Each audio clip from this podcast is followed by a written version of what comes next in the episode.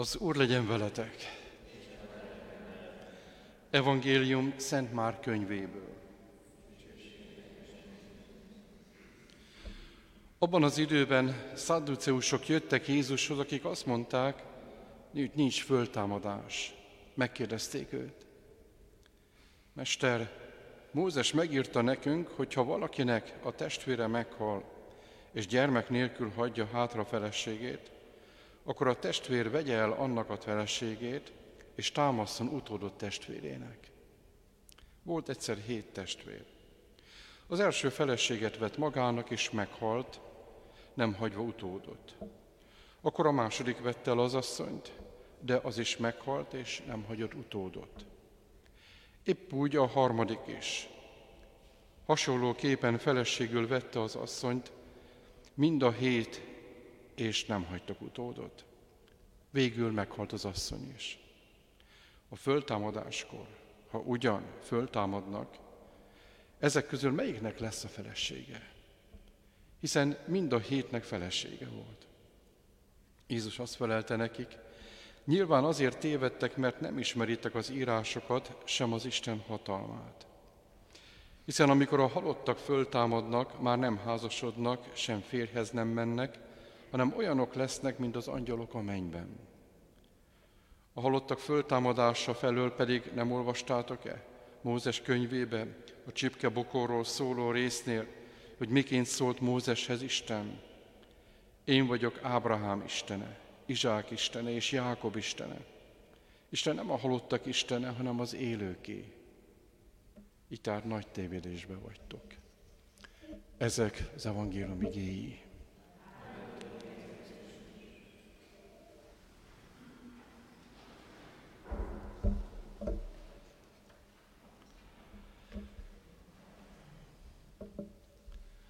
Köszönöm, kedves testvéreim! Pál apostol ezt a levelet a második római fogságból írta közel halála előtt, és ahogy az apostolok cselekedetében és a levelein keresztül megismertük, Pál apostolnak és általában minden apostolnak, vagy minden igehirdetőnek az volt a módszere, hogy, hogy elmentek egy-egy helyre, ott hirdették az evangéliumot először a zsidóknak, általában azok nem fogadták el, és akkor fordultak a pogányok felé. De aztán Pálnál volt egy pont, amikor, amikor azt mondta, hogy ő most csak a pogányoknak beszél, mert, mert azok sokkal nyitottabbak voltak az evangélium irányában. És amikor úgy egy kis közösség úgy összeállt, akkor a legbuzgóbbat kiválasztotta, persze ez nem egy hét alatt történt, hanem sokkal hosszabb időre gondoljuk, akit hát ennek a közösségnek a vezetésével bízta meg.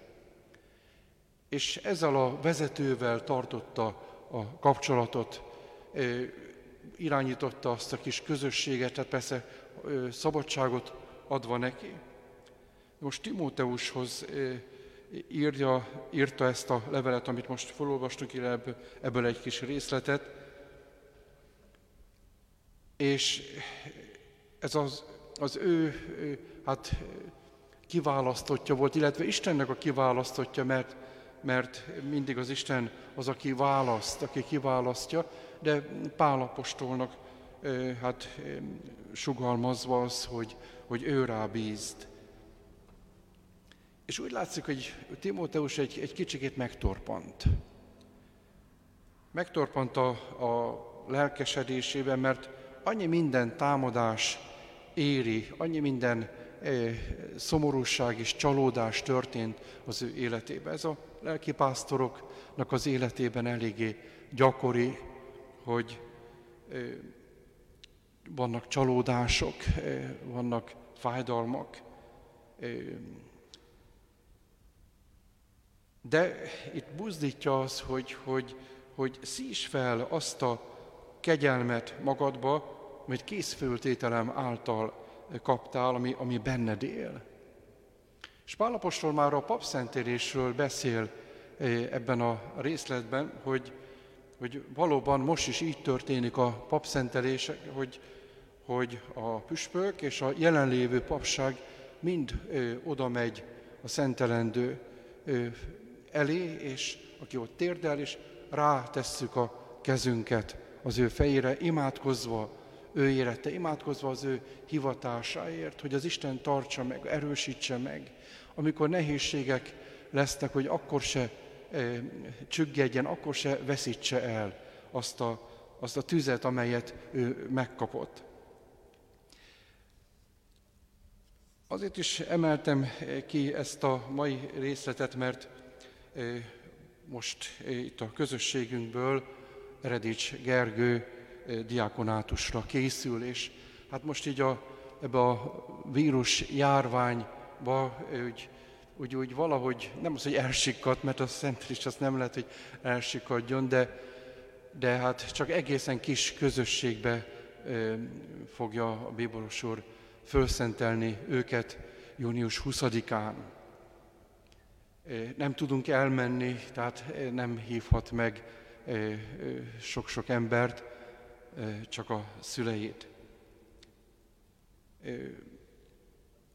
Most elkezdődik valakinek a, a hivatása, illetve már megkezdődött a hívás, de most a válasz történik, hogy ki mondja a választ, ki mondja az igent az Isten felé, és elköteleződik, odaadja az életét, a cölibátusra fogadalmat tesz, az engedelmességre, a hűségre, a tanításra, hogy elindul, elindul az ő papi élete, amely egy, egy nagyon nagyszerű dolog, és, és úgy, én úgy kérlek benneteket azt, hogy, hogy imával most, hogy kísérjétek, kísérjük közösen ezen, a, ezen az úton az, hogy, hogy, hogyha még a csüggedés is a papi életében eléri, hogyha igazságtalanul eh, megrágalmazzák, vagy, vagy bármi, ez nagyon sokszor a pappal eh, előfordul az, hogy elkezdenek egy pletykát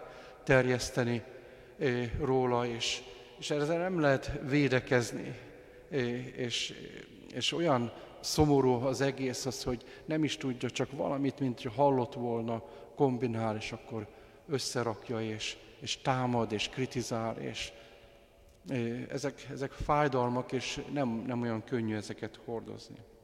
Hogy, hogy ez ne veszítse el, ne veszítje el a, a kedvét, hanem az egész életében legyen egy lendületes pap, nagyon odaadott valakiről van szó, nagyon szorgalmas valakiről van szó, hát támogassuk imáinkkal, kérjük a, az Istennek a kegyelmét, hogy Uram, amit megkezdtél benne, azt tedd teljessé. Amen.